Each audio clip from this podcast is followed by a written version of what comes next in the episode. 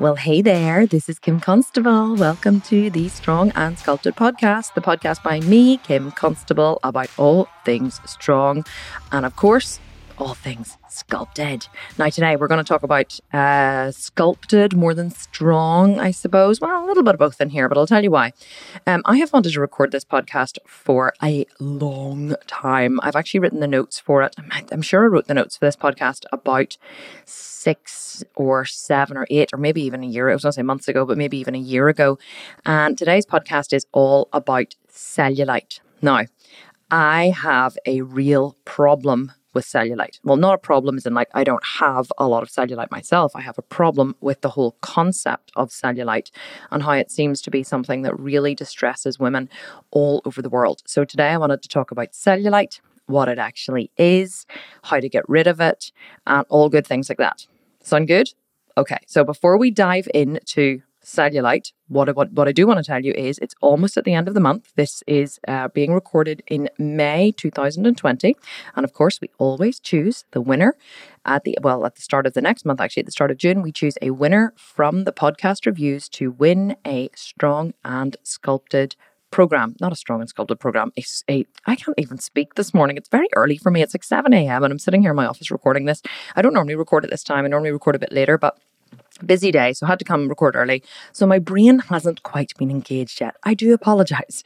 The 18 month Sculpt and Shred program, or any program of your choice, actually, if you already have that, um, all you have to do to win a sculpted vegan program is simply leave a review on the podcast. Just go to the episode wherever you're listening to this. Don't leave it on my website.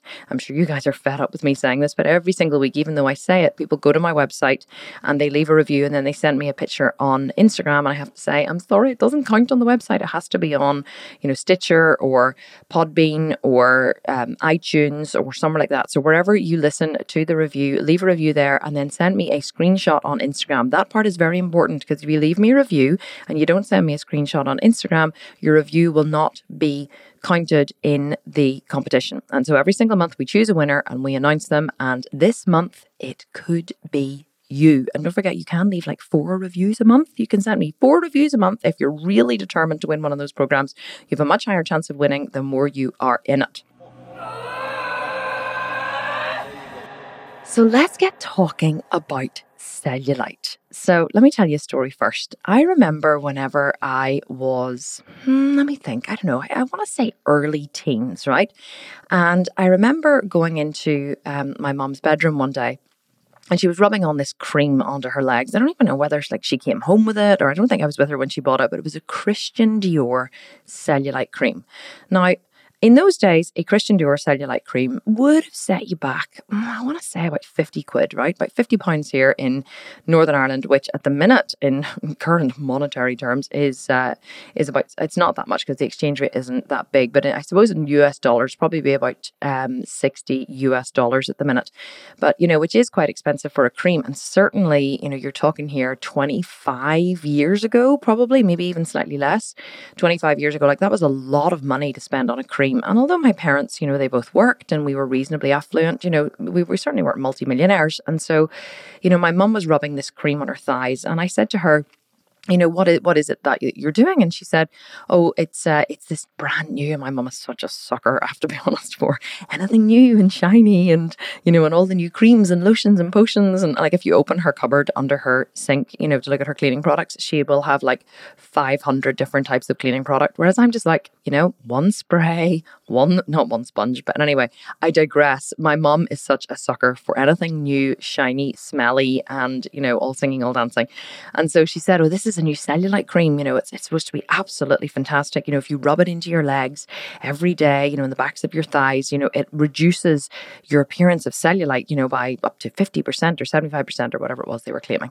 And I remember saying, um, I remember thinking like, oh, I was like, wow, this sounds amazing. And I remember thinking like, I wonder what cellulite is. And it was the first time that I had ever really become aware of cellulite, right? I was, this is again, early teens. I, I want to say, I think I was maybe 13 And I, I don't think I'd ever really been aware of cellulite, but of course, now that my mum had this new and expensive cellulite cream, I began kind of to notice cellulite, you know, other places. Do you ever notice how that happens? Like you become aware of something and and then suddenly you start noticing it everywhere because, you know, it, it's in your mind. And so I, I guess, and, you know, I used to read this teen magazine called Mizz whenever I was younger. And, you know, of course, then things, cellulite started popping up in these magazines and it was, you know, how to, and of course, Sunday, you know, Sunday magazines and that kind of stuff, you know, how to know you have cellulite, you know, know, and and you know what is cellulite and all this kind of stuff, and how to get rid of cellulite. Most importantly, and you know, it taught you how to um, you know grab like a an area of your thighs. It was like, even if you can't see the cellulite, if you grab an area of your thigh and you squeeze, you know, if the skin looks, you know, dimpled like the skin of an orange, then, then you have cellulite. And I was like, you know, and I remember like grabbing my thighs, you know, because I was like 13, 14. So, you know, of course I was carrying, I certainly wasn't like a beanpole when I was younger. I was, you know, developing as a woman and I was developing more body fat and that kind of stuff. And so I would grab my thighs and I would go, oh, look, yes, I have cellulite too. You know, this wasn't something you could actually see on me. I just was like, you know, but I knew that it was there under the skin. And so I began to sneak into my mum's room and like use her Christian Dior cellulite cream. And, you know, I would rub it into my thighs every day and it smelled amazing and it, and it had like a real silky feel to it. And it made your, you know, your legs and your skin feel really silky smooth. And, um, and so, you know, I, of course, then for the rest of my life, I was aware of the cellulite on the backs of my thighs and my butt. And of course, then I would stand, you know, how many of you have done this? Like you stand and you look in a mirror, right? And you squeeze your butt really, really hard, like you tense your muscles really hard, like you squeeze your butt really tight. And then you notice that when you do that, you know, kind of like squeezing a lump of, you know, a lump of flesh on your thigh, like the magazines taught me to do, whenever you squeeze your butt, then you can see all the cellulite in your butt, right? So, of course, I became aware of cellulite. I became aware of all these cellulite cures, and and as I grew up, I realized that you know cellulite was a thing. It was a phenomenon, right? Every woman seemed to suffer from it. And of course, then you start to notice that you're at the beach, you look at other women, you look at their legs, you start to notice older women have more of it, younger women have less of it. But you know, we're, we're definitely taught from a very young age all about cellulite and how the cellulite is this great big problem that, you know, that women have.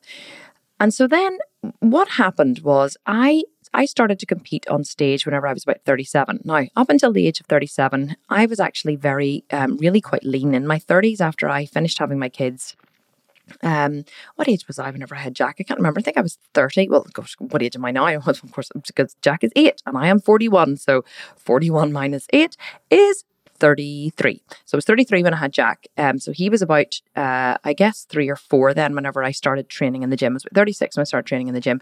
But, you know, for those, you know, few years after I had Jack, I was so determined to get my body back. I was on a, uh, like a semi starvation diet. I, I really was only eating about 12 to 1400 calories a day. I steered away from all carbohydrates apart from like beans or lentils. And, you know, I, I prided myself on the fact that I, I, I had the discipline and self control and whatever to, to eat very, very little food. And that's why I stayed lean. But even though I was lean, I still had cellulite on the back of my thighs, cellulite in my butt, especially when I stood and squeezed it in the mirror. You know, it was almost like I needed to confirm the presence of the cellulite, you know, standing looking in the mirror, squeezing my bum, looking in the mirror, going, yes, the cellulite is still there. You know, God forbid it would be gone.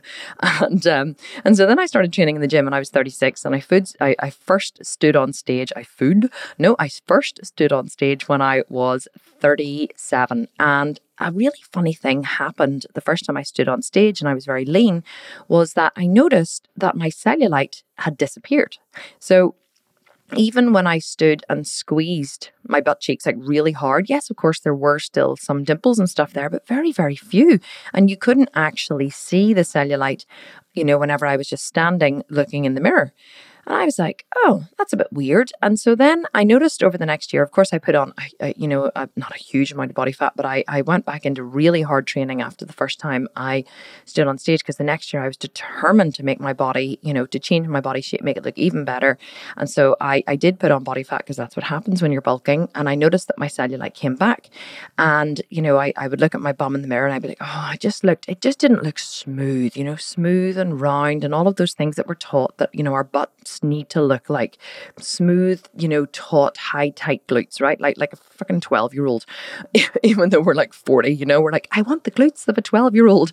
So um, anyway, I noticed then the next year it was funny. I was walking up the steps. Um, my husband and I went away after I competed on stage the second year. I, I did three shows and I was like super, super, super lean, like really lean. You're talking, you know, 10% body fat lean. I had veins running in rivers all over my abs. I was too lean, to be honest, if, if I'm honest, although I did win my shows. So I came first, second, or third in, in, in all the different classes that I competed in out of big, big classes. So I was pleased, but I was really, really lean. And I remember my husband and I, we went away for a long weekend, it was actually a midweek break to Portugal. Um, after my show, my parents in law were staying with us from Australia, and I, he and I went away, just the two of us, for a few days because I'd been dieting and training so incredibly hard that I really just couldn't wait to get away for a few days and just, you know, relax and, and eat and drink and, and have, have fun with Ryan.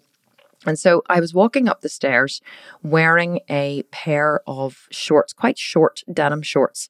And he was walking behind me and he said to me, um, and and again, this isn't a judgment. This is just you know, I was just as I was about to say it, I think you're probably going to go, oh, "That's such a horrible thing to say." But anyway, I'll I'll put it in context. What Ryan said to me, he said he said this is probably um, you being this lean. He said is the really the only time that you can wear shorts this short and your legs look absolutely amazing. Now he wasn't saying my legs didn't look bad, you know, or looked bad at any other time. And you know, Ryan is my my biggest supporter, but he's also my biggest realist. Like if I look like shit, Ryan will tell me I look like shit. If I look fat on the stage, he'll say you looked fat on the stage. Your posing wasn't good or whatever. Like he won't, you know, he won't sugarcoat it. And I don't want anyone to sugarcoat it. I want to hear the truth. Um, and so, and I laughed and I said, you know what, you're actually right. And and I said, why do they they normally look bad in shorts? He said, no, no, they don't look bad. He said, but when you wear short shorts and you're not this lean, you do have, you know, like you know, um, dimples and and kind of more like that sausage line, that sausage shape you get underneath your butt. He said, You do have that, but it's not, it's gone. He said, It's not there at the minute. And, you know, your legs and your butt look absolutely amazing. And, and that always stuck with me. And I thought, you know, wow, isn't that interesting that at certain times of the year, my thighs look a certain way. And at certain times of the year, when, especially whenever I'm really, really lean, they, they don't look a certain way. And so it, it really made me think, right? Why do I have cellulite whenever I have more body fat? And why do I have cellulite when I don't have body fat? And, you know, I guess that because many women don't have these fluctuations like a physique athlete does, where you, you know, where you're, you know, bigger in, in off season and then you're leaner in uh, whenever you're dieting, because we don't have these fluctuations, you know, most people don't have those fluctuations. The cellulite is just always there. But because I've had the benefit of these fluctuations, I, I noticed that my cellulite was there when I was had more body fat, and my cellulite was gone when I had less body fat. Body fat. So it really made me think, what is cellulite? Like, what is it? And and why do I have it when I'm bigger and why do I not have it when I'm smaller? I was absolutely determined to find this out because the, a lot of women, you know, I was my business was growing a lot at the time. Like a huge the sculpted vegan was really taking off and I had a lot of women coming into my groups and saying, you know, I'm you know, I'm so excited to be here. This was in like especially my 12 or you know, it wasn't an 18 month program, it was just a 12 month program then, but they were saying, I'm so excited to be here, you know, my here's my goals. My goal is to, you know, get abs or reduce this and my goal is to get rid of my cellulite. So it was a it was a problem for women. It was a women that it was a problem that that women were suffering from and they were coming to me before they were purchasing the program and they were saying i have really really bad cellulite. Will the program help with this? And so i knew that this was a problem that women suffered from but i also knew that i had managed to combat this problem and I had managed to, you know, for the to get rid of the problem. So I but I, I didn't know how or why I had got rid of the problem. Yes, I knew that I had reduced body fat, but surely cellulite wasn't just body fat. Because if cellulite was just body fat, then why was there a billion dollar industry selling us creams and lotions and potions to get rid of something that could just be gotten rid of with diet and exercise for free? That is when I found out the truth. The truth is that cellulite isn't real, it was invented. Now, many of you have heard me talk about this before because it is something that I'm quite passionate about. Because after I found out the truth, I was like, oh my God, this is ridiculous. Like it really, I couldn't believe it when I found it out. So, right, so, so let me just break this down a little bit for you, okay? Just, just tell you where cellulite came from. So cellulite was invented, right, by Vogue magazine in 1968. And it has since spawned a billion dollar industry of cellulite treatments, products, cures, fascia blasters, liposuction, like you name it, it has spawned a cure. But the crazy thing is that it doesn't actually exist because there is such a thing, right, as subcutaneous fat and fibrous tissue beneath your skin. And a lot of people will say to me, Well, hang on, Kim, if it doesn't exist, why the fuck can I see it right now? I'm looking in the bloody mirror right now and I can see my cellulite. So if it doesn't exist, how come I can see it? So, like, just let me explain what it is. Subcutaneous fat and fibrous tissue exists beneath your skin. That is real, okay? But that is what you can see in the mirror. Because on the majority of human bodies, like subcutaneous fat and fibrous tissue just looks lumpy and bumpy. It's it's not like very few of us, unless you're like 12, like I said, or 20, or you know, blessed with, you know, an incredible incredibly lean, naturally lean body, most of us have skin that appears dimpled or bumpy, right? But and, and that has always existed for women. Always existed from the from the start of time, from from women, you know, were invented, if you like. You know, they've always had this thing happen in their skin. But until relatively recently, there was no word to define it because it was not a thing, right? It was just the way women's bodies were, and it was just fat and fibrous tissue. That's all it was subcutaneous fat and fibrous tissue. Right. And so, sorry, I need to have a, a bit of a, a swallow because I get so excited sometimes, like, and then I like trip over my own words. So, here's the thing, right? Half a century ago, no one had even heard of cellulite, right? Let alone identified it as a problem to be getting rid of. Today, we spend millions, if not billions, on anti cellulite treatments, despite the glaring lack of evidence that any of them work. So let's just think about this for a second, okay? So my mum's um, treatment or my mum's cream, right? The Christian Dior cream that she spent money on, did her cellulite actually go away from using it? No not one iota. And see the whole oh 30% you know less reduction 50% reduction 75% you know reduces the appearance of cellulite. Appearance here right? By like 50 60 70% whatever it claims. Well like what what does that actually even mean it reduces the appearance of cellulite. Surely these creams, if you're spending 50 quid a cream and you have to go through one like every week to two weeks, surely they should actually get rid of the damn thing, right? No, because you cannot treat a condition that does not exist. So here's the thing, right? Vogue became the first English language magazine to print the term cellulite, right? So they, they created like both a new word and a fashionable new way for women to hate their bodies. It was actually American women at the time because, you know, Vogue didn't, I think it was big in America. It wasn't, you know, we didn't have like worldwide Italian Vogue and British Vogue and all the rest of it. Vogue was an American magazine and it, they basically just defined a whole new way for women to hate their bodies because the original and accurate definition of cellulite had absolutely nothing to do with dimples or fat but it was a medical term applied to cells or tissues in a state of inflammation or infection, right? It was actually closely related to um, something called cellulitis, which actually is still being used today when referring to pelvic infections, believe it or not, right? So the, the, the term cellulite was first printed in the, um, I think it was the Dictionnaire de Médecine, which is um, a French um, med- medical or um, medical dictionary in 1873, right? By like a French doctor. Um, uh, French doctor, I can't remember their name. I think it's Emile. Uh, Emile Littré, Emile Littré, and uh, I can't remember some guy, Charles, Charles somebody, Charles Philippe, I think his name was. Um, so basically, they they were the ones who first printed the term um, cellulite, right? The actual word cellulite in the Dictionnaire de Médecine in 1873, right? But it had nothing to do with what we associate associate with cellulite today. Absolutely and utterly nothing. Okay, it was a a medical term um, derived from the term cellulitis, which basically had to do, you know, with that whole pelvic region with, you know, infection or inflammation or whatever, but it really had nothing to do with fat. Okay. So in, in those days, and here's the thing, in 1873 or even, you know, and, and around that time, and before that, slightly after that, body fat was a sign of prosperity and of energy storage, right? Women didn't know how to hate being fat because it was a sign of prosperity. So that's why a lot of the women, you know, when you see these French impressionists and you see all of the, you know, the the, the paintings and the pictures and the Sistine Chapel and all that kind of stuff, all these women are lying around and they're all, you know, they're all bigger. They they all have, you know, um, bigger bodies. They all, you know, have like they're they're proud of their bellies and their thighs. I mean, you never see a skinny woman, right? Think now back to all of those impressionists that you have, all those, you know, very famous paintings. Even you're thinking of old houses filled with paintings, like and women lying around naked or whatever. Like the women are not stick thin. There's not one stick thin woman that I can recall in a painting I've ever seen. They are all bigger. Now, when I say bigger, they're not like enormous, but I would say they're good here, UK size, you know, 14 to 16. Like, why is that? Well, it's because body fat was a sign of prosperity. Okay. Women really didn't know that they shouldn't be fat or that they should hate being fat. They just, they just that's just the way they were.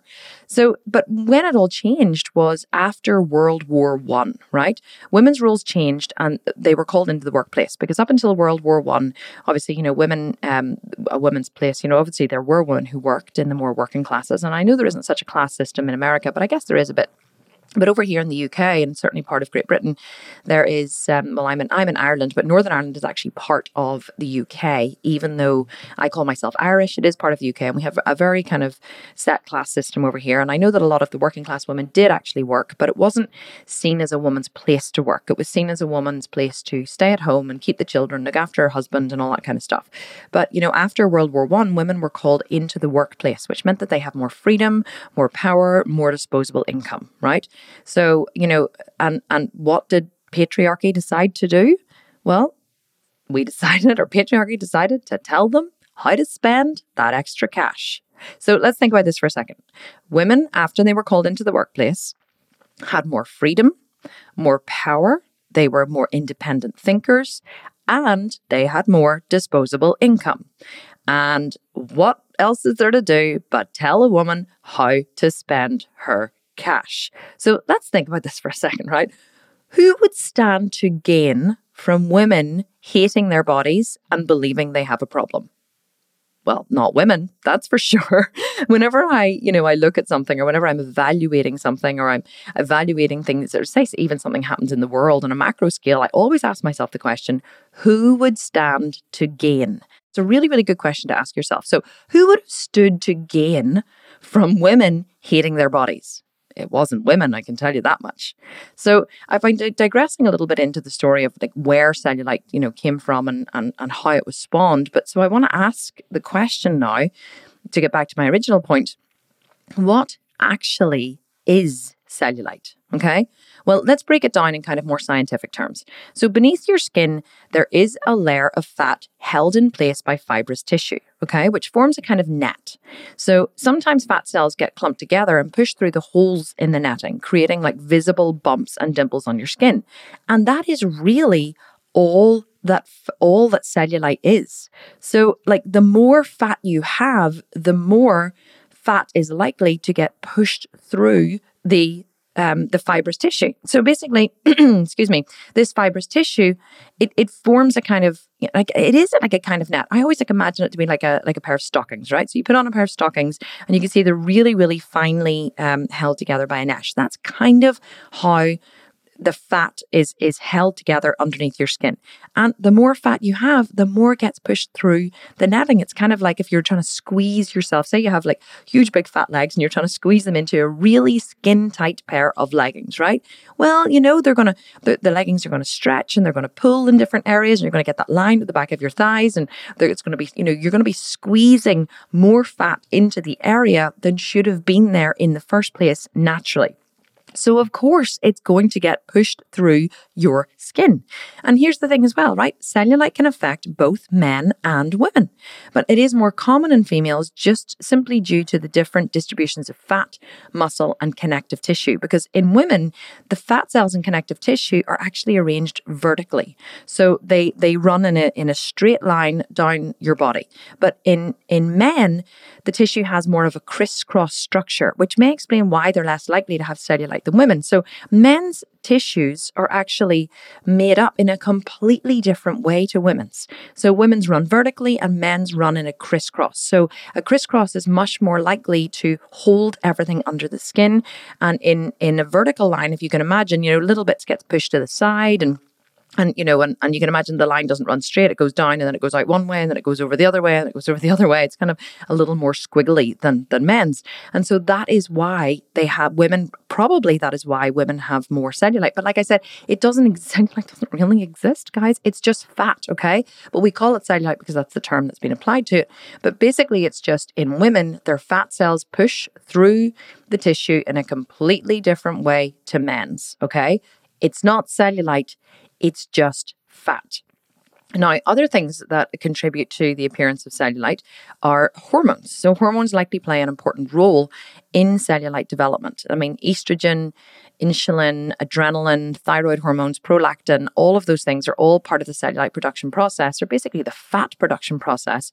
Because as you know, well, there's a lot of theories around this, but like they don't actually, not not a lot has been proven in science. But you know, estrogen in women decreases as they approach menopause. Okay, and whenever you approach menopause and your estrogen levels decrease, blood flow to the connective tissue under the skin also decreases. So this is something that they have proven, they have seen time and time again.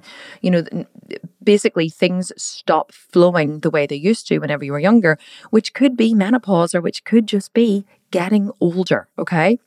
As you get older, things just don't work as well as they used to whenever you were younger. But definitely, blood flow does decrease to the connective tissue under the skin. And so, lower circulation means less oxygen in the area, resulting in lower collagen production. So, collagen is basically, you know, the the um, the binding agent which keeps everything firm and plump and wrinkle free and, you know, going up rather than going down. And so, you know, all of those all of those things contribute to what we call cellulite or the appearance of cellulite. And here's the other clinker, right? You ready for this one? Fat cells also enlarge as estrogen levels fall. So, you know, a lot of women uh, complain about, you know, the middle age spread around menopause. And they always say around menopause, it's, you know, it's so much harder to lose body fat and and it's not even that it's harder to lose body fat. It's just that your body composition changes.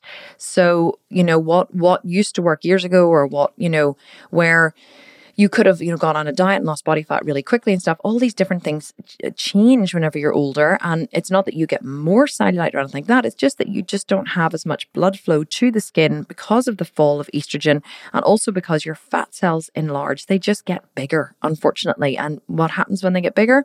It means they can store more fat. So if you eat more, whenever you're older, or if, even if you eat the same amount as you used to eat when you were younger, uh, you know, and you're not burning it off in the same way, you're not as active, which we aren't naturally as active whenever we're older, unless you unless you choose to be. We're not naturally as active. We are tireder. You know, we don't have as much energy and all that kind of stuff, and all the estrogen production and and um, menopause and everything really does play a huge role in that. But also, you know, very annoyingly, your fat cells enlarge. And when your fat cells are larger, they can hold more fat. So all of these factors combine to making, you know, the fat deposits more visible. And and as the fat under the skin protrudes, you know, through the weakening connective tissue, the familiar dimpling effect results. So basically, it's not even that you have more fat, which you do probably a little bit. If if you if you overeat or you eat a little a little too much and you exercise too little, then you will store more fat. But storing more fat isn't normally an issue because in young girls, like if you look at te- young teenage girls or or you know um, tweens, you know, I didn't even know what that meant. Although I was like, what the hell is a tween? Tween. It's it's like someone who I think is in like their early twenties or they're like late teens moving into their twenties, and they call them tweens. So um, tweens, you know, even if they do put on body fat, they don't have that real cellulite, wrinkled, dimpled you know, um, effect that, you know, we get whenever we're older. And that's simply because they have more collagen, they have more estrogen. Um, the, you know, the fats, the fat deposits aren't as visible because the connective tissue as well hasn't been all, you know, pushed and, uh, you know, wobbled to the side after years of, of holding more body fat. And so that means that um, the skin is, is less likely to sag and all that kind of stuff. And so as we get older, you know, the skin becomes less elastic, it becomes thinner, it becomes more likely to sag, which basically just seems to increase the chance of cellulite developing. So and it's like, see, as I as I dived into all of this research and I began to realize all of the scientific reasons why cellulite in inverted commas exists and how cellulite really actually isn't even a thing. You know, I really was like, oh my God, like this thing that women have been struggling to combat and struggling to overcome for years It doesn't actually exist. It's just fat.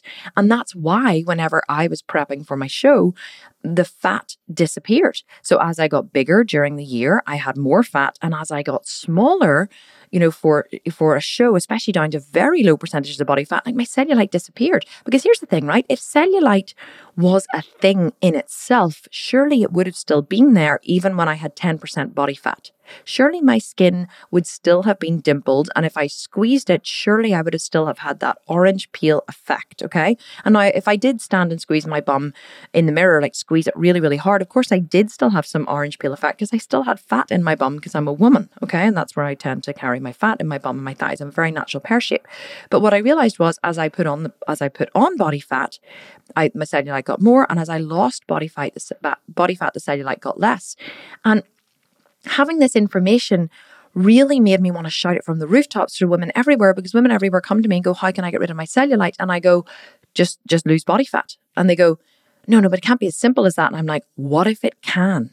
What if it's society that has told you that this is a problem that will either never go away or that you need to spend, you know, hundreds or thousands of dollars to fix. And what if that is not true?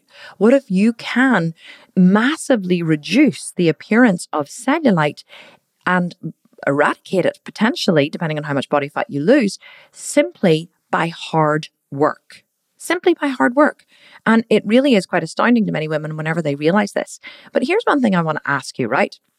Just to take it right back to, you know, where this all began. Like, why did women believe or or why did women believe that they should look a certain way? Like when when did we start caring about what about how we looked, okay?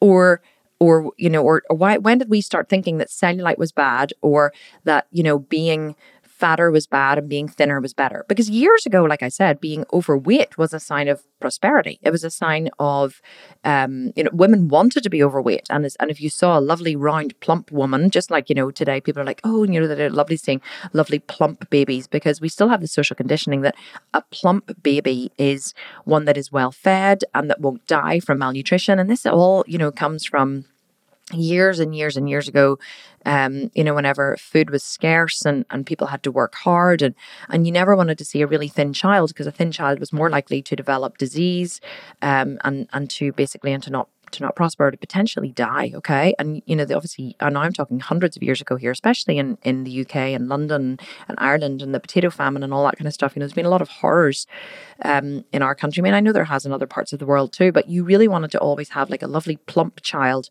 and you know definitely fat was seen as a sign of prosperity. So when when did we when did that change for us? Okay. Because I think that to understand cellulite and how it even came into existence and why you do not have a problem with cellulite because it doesn't actually exist, I think it's important to understand where it came from. So, one of the things I was thinking about whenever I was planning this podcast was Mary Poppins, right? The movie Mary Poppins. Many, many of us are familiar with Mary Poppins, right?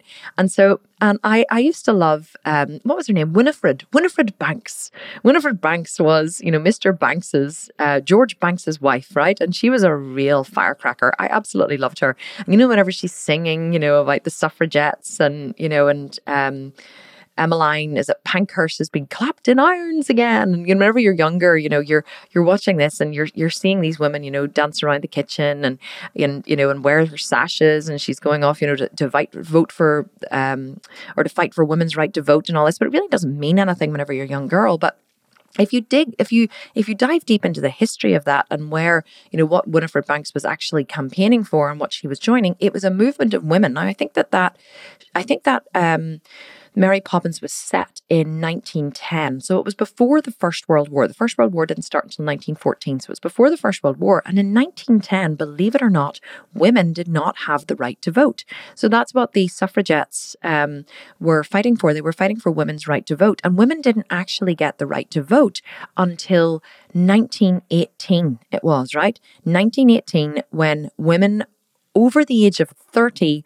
who owned property right, were given the right to vote. But they had to fight really, really hard for that. I think that the suffragettes started fighting for women's right to vote. I think it was at the end of the 19th century. I think it was in like in 18, I think about 1897, um, when my research took me it was around that time that they started fighting, but it wasn't until nearly like, you know, 10 or 20 years later in 1918 that they actually got the vote. And it was only women over the age of 30. And it wasn't actually until, believe it or not, the Equal Franchise Act in 1928 that women over the age of 21 were given the same voting rights as men, which actually increased the number of women who were eligible to vote, I think, to over about 15 million. That was in 1928. Like that was a, you know, that was a, a, a good 10 years later. So, but here's here's a question for you, right? So if women didn't actually get to vote up until the up until 1918 here in Great Britain anyway, if they didn't have the right to vote until eight, 1918, who do you think set the standards of what a woman should look like? Well, if I had to hazard a guess, I would say it would be the men. Now, this is not a feminist podcast, by the way. I love men. I'm married to a man. I've actually, whenever I was younger, I wanted to be a man. I have very, very male tendencies. I have, so I'm not like, oh, the man. And I know you all love my, somebody wrote to me the other day, okay, I love your wicked, wicked witch of the West voice. I'm like, oh, the man. It was the man, the men who, who were like oppressing us. And, and it's not that it was, it was the men who were oppressing us. Like, you know, let's not get all feminist here. It was basically just the way society was. It was social conditioning. But, you know, who do you think decided up until 1918 or even before that when it started to change, who do you think it was that decided what a woman should look like? Well, I would guess that it was probably the men. The men wanted, like, do you think that a woman wanted to wear a corset? Like, think about it. Has, have, have, how many of you have worn a corset before, either for a photo shoot or for a night out? Or, like, I remember years ago, I wore a corset, right, to a wedding, and it looked absolutely amazing. It was this beautiful, I never wear pink, but it was this beautiful pink satin outfit. It was a, a pink satin pencil skirt with a pink satin corset. Now, it wasn't like, you know, really, um, it didn't look like, um, uh, what do you call it, like a burlesque, you know, dancer or anything. Um, it was very classy, uh, but it was a beautiful outfit. But it was this corset, and I remember, you know, trying it on, going, "Oh my god, yes, this is absolutely amazing. This is perfect." Well, here, let me tell you something. See, by the time I got to the dinner that night, I couldn't breathe. I couldn't eat. I couldn't breathe. My, you know, the corset had taken on the shape of my body. So I had this like this this really tiny waist and, you know, which then it was boned and everything at the time, um, which obviously I wasn't a vegan then, wasn't wearing bones in my clothes, and uh, and so it was, uh, and I don't know whether it was real bones or anything. I think it's called bone, but I think it's actually, I think I think it's a man-made material they use. But anyway, I digress. This corset was so uncomfortable, even on my wedding day. Right, I remember my wedding day, I bought um, my wedding dress was was corseted. It was a, um, I absolutely love my wedding dress. It was, it was beautiful, just full straight skirt, and it was um it it was strapless and it had but it was corseted right on the inside. And i remember whenever i tried it on i was like oh my god i love this dress. And i and my mum said to me are you going to get like a dress for the evening to wear you know for the evening? And i was like no way. I've spent so much money on this dress. I'm going to wear this dress all day. It's going to be amazing. Well boy did i regret that decision. I felt so sick by the time i got to the meal part of our wedding, I couldn't even eat. And whenever I sat down, like standing up in a corset is fine, but if you've ever worn a corset and you've tried to sit down in it, like when you sit down, your stomach protrudes. That's what happens.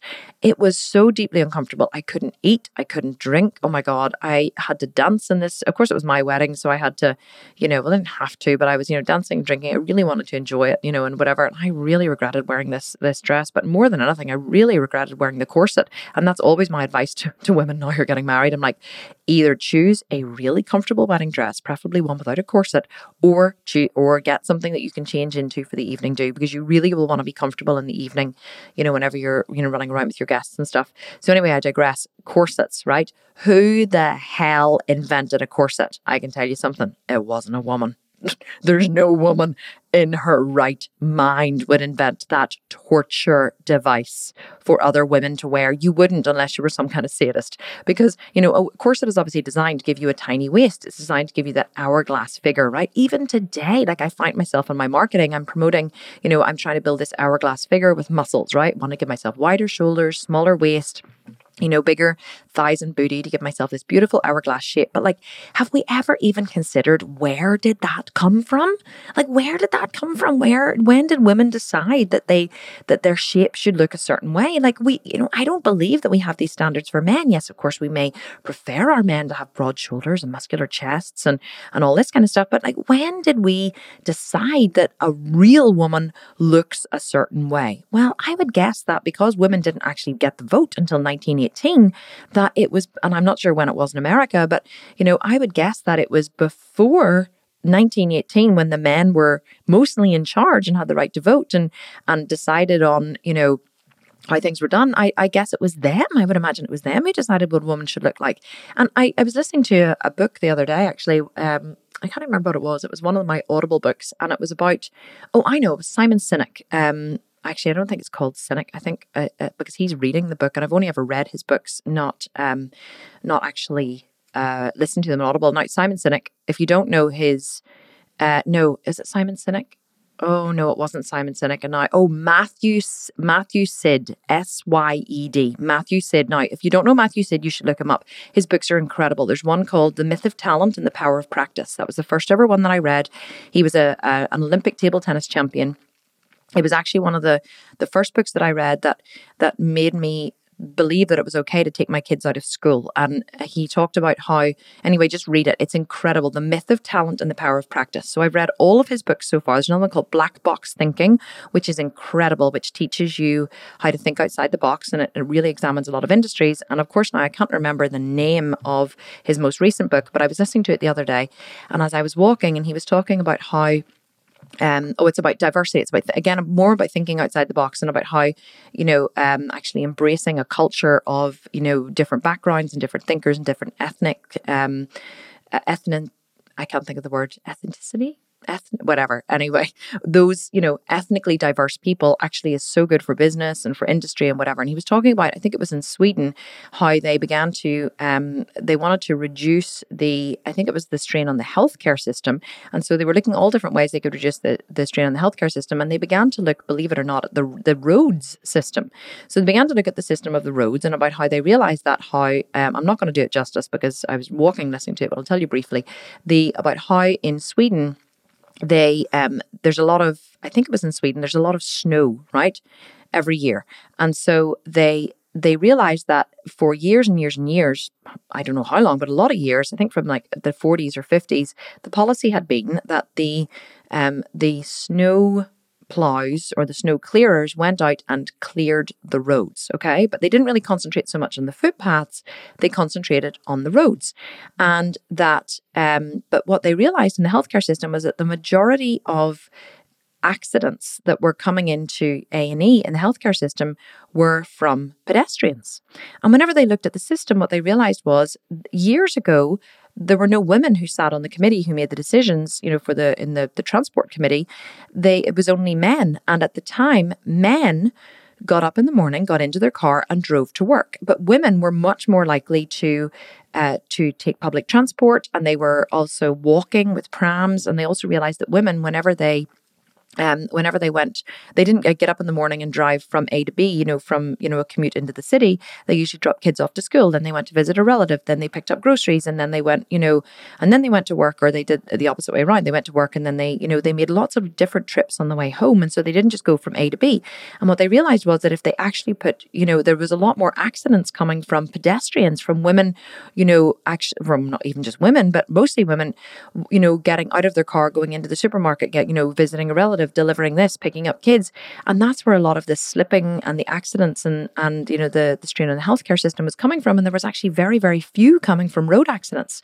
And they realized that that because men with a very single-minded, a very myopic view, not because from, from any badness, but oh, they couldn't see anything beyond their own scope. They couldn't see how they, they had no idea what the women were doing. And all they saw was they get into the car in the morning, they went from A to B, from their house to work and back again. So that's where they spent the money on the infrastructure structure.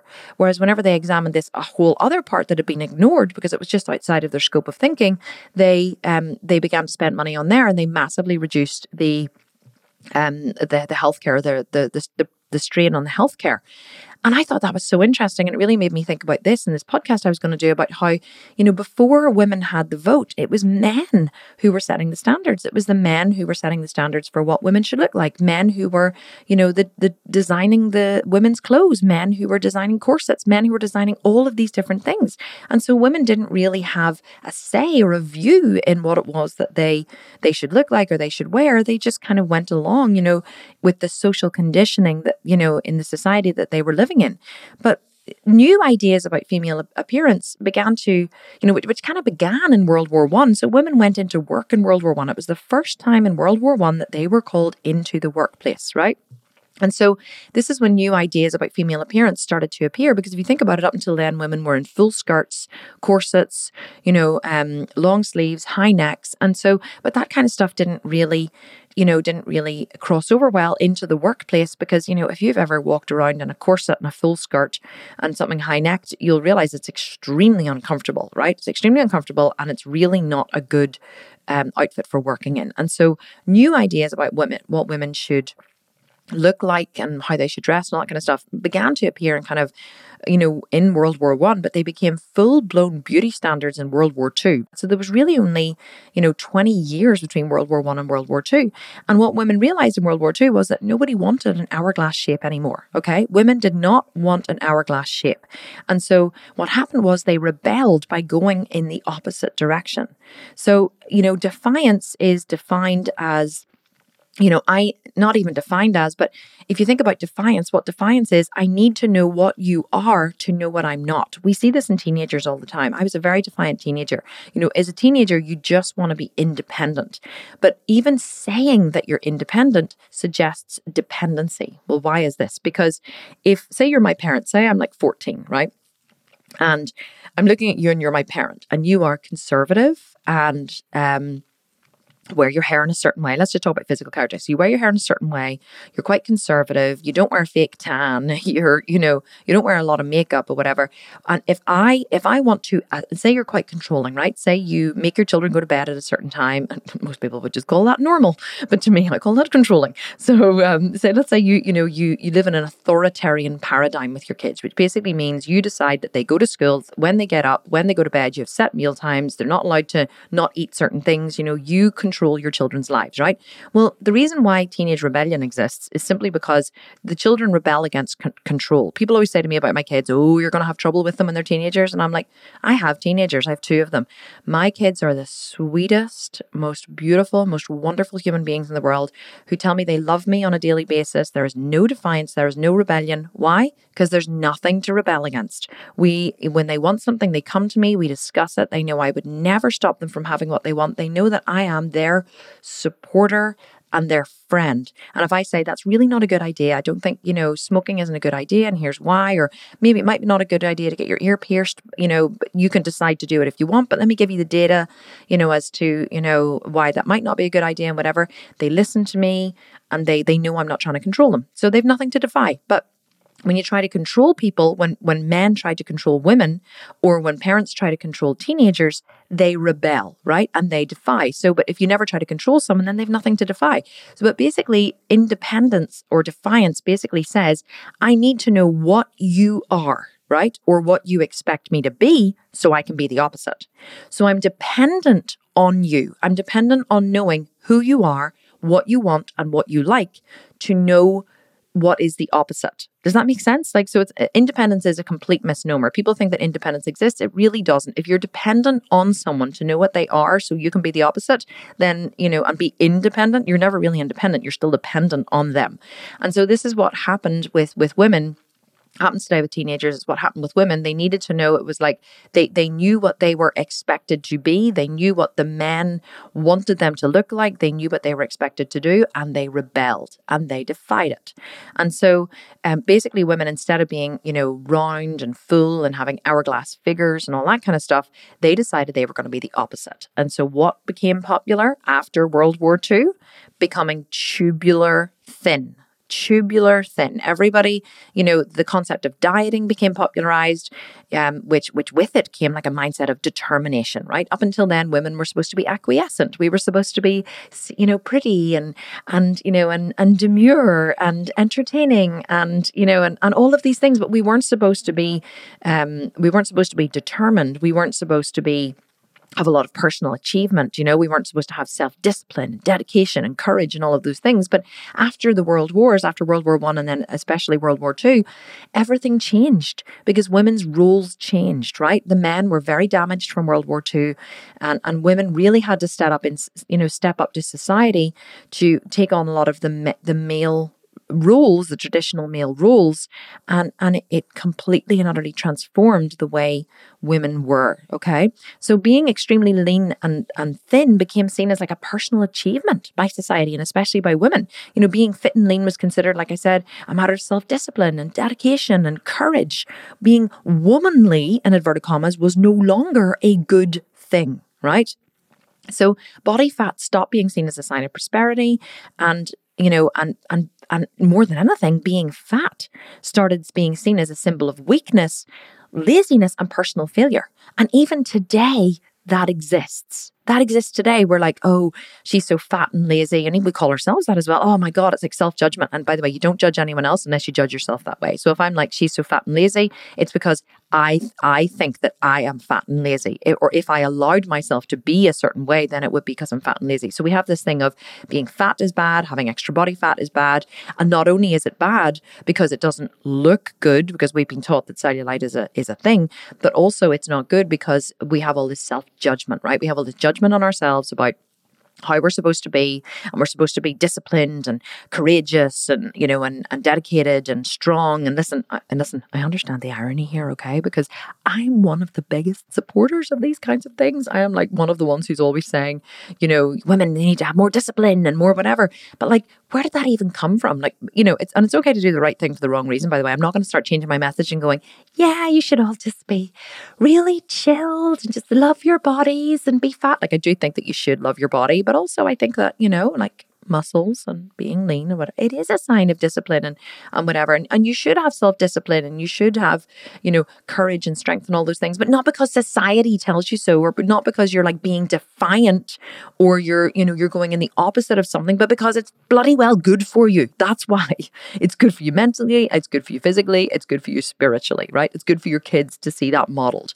So, but, but let me ask you a quick question, right? So, when did body fat stop being a sign of prosperity and energy source? Storage, right? Uh, when, not even when, but why? Why did it stop being, you know, a sign of prosperity? Two words, right? Social conditioning social conditioning. It was this women. So in after World War II, women decided we are not going to be that way. We're going to go the opposite and we're going to go this way. And then that just became a thing. It wasn't that we woke up in morning and decided, okay, I have evaluated my life. I have evaluated my, um, you know, my my uh, my tendencies. I have evaluated my my patterns of behavior, my postulates that I built as a child. I have evaluated all of these things, and I have decided that I am this way. No, we're just like, we learn it from our parents, we learn it from our grandparents, we learn it from our teachers, we learn it from our friends. It's good to be this way. It's not good to be this way, right? And here's the thing that's going to shock you the most. I'm not going to, I'm not going to shock you the most because I've said some pretty shocking things on here before. But cellulite became the most visible hallmark of failure. Cellulite became the most visible hallmark of failure. Success, right, was seen as being disciplined, um, courageous, determined, lean, thin, all of those things, right? A hard worker. That became the benchmark of success. And the opposite of success, let's call it failure, was seen as being fat, lazy, um, undisciplined, unmotivated, all of these different things. So years ago, all of those things. I mean, there was no, there was no, un, you know, undisciplined or unmotivated. Women didn't even know to adhere to or to aim for those standards. They wanted to be slightly overweight because it was a sign of prosperity. But then social conditioning flipped it on its head and made that bad and made this new muscular, lean, determined woman better. Okay. And cellulite is and was then and still is the most visible hallmark of that failure. And as the new standard of female beauty took like took root across the Western world, so did the panic over cellulite. Like, don't forget, cellulite wasn't invented until the 1960s, right? In fact, the headline used by Vogue, right, in, in the 1968 article that they published on cellulite was Cellulite, the fat you could not lose before. So, like, the myth of cellulite had gone mainstream, right? And, and so had, had its mythical causes and cures. mythical causes and cures because but the, the thing about it is, right? and, and it still remains even today. Like women are still using fascia blasters and creams. It's not fat, it's fascia. You know, I'm like, that one drives me insane. Fascia blaster, seriously, women, stop using it, right? Cellulite's just fat. No amount of rubbing a painful, you know, like spiky object over your legs is going to get rid of your cellulite. Okay. It's just a marketing tool. Fascia blasters, creams, lotions, potions, you know, like, oh my God, what, what's the other one? Like liposuction, all of these therapies, right? To combat cellulite. It, it doesn't exist, right? Cellulite is a myth. It doesn't actually, it doesn't actually exist. In 1968, Vogue invented it. Cellulite, the fat you could not lose before. And then when women were looking at their thighs going, I never even noticed that before. Oh, well, fuck me, you don't say, right? Because we didn't know to notice it because it wasn't a thing. We didn't know it was a problem until we were told it was a problem. And now we spend billions of dollars every single year trying to get rid of something we didn't even know was a problem and doesn't actually exist because it's just fat. so, by this point, you may be thinking, well, Kim, it's all very well and good. And I really enjoyed your little narrative here on the podcast. But I actually do have cellulite. And I only listen to this podcast because I really want to know how to get rid of it. And can you just tell me that before you go? Like, now that I know I don't need to care about it, can you just tell me how to get rid of it so I don't have to see it while I'm not caring about it? Okay, totally got it. Okay, totally got it. So I'm going to tell you how to get rid of it. Are you ready? Right. So there is basically, I have to tell you something first. There's virtually no way to honestly cure cellulite, right? There's no way to market a cure for cellulite. I can't market you a cure for cellulite here in this podcast because there is no cure because there is nothing to cure, right? There's nothing to cure. So here's the thing reducing fat intake will basically mean having less fat to push through the connective tissue. That that's really all it is. And not only that, but if you build up the muscles in your glutes and your hamstrings and your legs, this will reduce the fat and, and smooth out your legs and make the area appear less dimpled and wrinkled even more. Like that's one thing that I have done. I have I have built up, you know, a huge amount of muscle in my glutes and especially in my hamstrings on the backs of my legs and on my quads. My hamstrings are huge as well. Not huge, but they're big. And so people say to me, you know, how do you get cut legs all year? Because when all year round I have lovely, you know, well defined muscles in my legs and you can see my quads. And people always ask me, like, how do you get that? And I'm like, you know, you don't get it. You just build muscle. And so even though when I'm carrying extra body fat, which I am at the minute because I'm in a bulking phase, even when I'm carrying extra body fat, I, I, my legs still have really, really good shape, but that's simply because of the volume of muscle that I have. So the more, you know, I think the problem is a lot of women, you know, whenever they, they get rid of cellulite or women have said to me, oh, but Kim, I, I did lose loads and loads of fat. And yes, my cellulite did reduce, but my skin was so saggy and wrinkly and I, my legs really didn't look good once the cellulite is gone. And I think that this is one of the myths that we're sold is that once the cellulite goes, then your legs will look absolutely amazing. But that isn't true.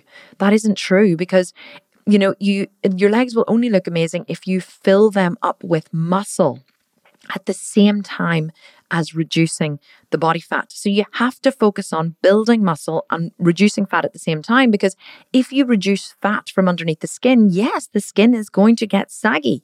But if you fill it up with muscle, then the skin will stretch out again. There's no wrinkles on a balloon, okay? There's no wrinkles on a balloon because the balloon is lovely and full and stretched because there's loads of air in it. So if you want to reduce the cellulite on the backs of your thighs and on your glutes, then you have to fill it up with muscle. And if you're not prepared to do the work that it takes to fill it up with muscle, then basically basically, you just have to accept the fact that, yes, you can go on a huge diet and lose body fat, but your legs will really, or your glutes, or wherever you hold the cellulite, will really never completely transform never completely transform. I mean, we're releasing on the 11th of June this year in 2020, we're releasing a a brand new program, okay? A brand new um program for building the glutes. I'm not going to tell you any more about it now, but it is releasing 11th of June.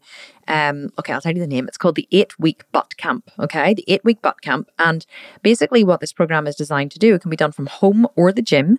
Um, what this program is designed to do is to really sculpt the glutes, right? It's to build up a huge amount of muscle in the glutes. I have completely transformed my glutes from they were like this sad, saggy little affair um, you know, in 2016 to now in 2020, they are like completely different. They are about literally five times the size. Now, you're not going to have glutes like mine five times the size in eight weeks, but this program is the foundation. It's a it's a sculpting glutes and a shred at the same time. So you're going to build up your glutes, but you're also going to shred body fat using a very systematic approach, exactly the same approach that I use to shred for the stage. So you're going to do an athlete style shred with timed nutrition to build up um, the muscle and the glutes. It can be a program that can be cycled over and over and over again, progressively overlo- overloading with weight and with volume. Um, to you know, you could you could use it for the next year, right? You can just cycle it every eight weeks, and you can use it for the next year, and you could completely and utterly transform your glutes. Okay. And but the reason why I've developed this program, I think I could have marked it, marketed. My point is I could have marketed it as a cellulite reduction program, but it's it's really not a cellulite reduction program. And I, I think I do say in the marketing, or we have said like, you know, you will reduce cellulite because what people just don't know that cellulite is fat, right? But if you want to change your glutes and you want to tra- change your hamstrings and the backs of your legs, then you need to focus on building muscle and shredding away body fat at the same time. And that is exactly exactly what this program is designed to do. It's the first time I've ever released a program actually that just focuses on the glutes, but the glutes are a massive, massive muscle group in the body, huge muscle group in the body. And in this program, you work them six days a week, okay? From all different sides the vertical plane, the horizontal plane, the diagonal plane. I learned that from Bret Contreras. Um, and actually, he has endorsed the program. I sent him the, the program last week and I was like, what do you think? And he was like, this program is epic. He said, oh my God, I, he said, it's so good. I could have written it myself. And I was like, yay. I was like, felt so affirmed you know, because he is like the glute guy. We we interviewed him here last week on the podcast. If you haven't listened to it, go back and listen to last week's podcast um, interview with Bret Contreras, all about glute building. If you're into glute building, definitely a good one to listen to. But so the reason why I have developed this program is simply because the only way to really transform your glutes is to build muscle and burn fat at the same time. Losing body fat won't help because it'll just mean that your that your glutes and your hamstrings and the area that has cellulite, yes, the cellulite fat, aka fat, will reduce, but it won't give you a lovely smooth appearance. The only way to get the smooth appearance and to completely change your body. Like I have done mine and eradicate cellulite is simply to build muscle and burn fat at the same time.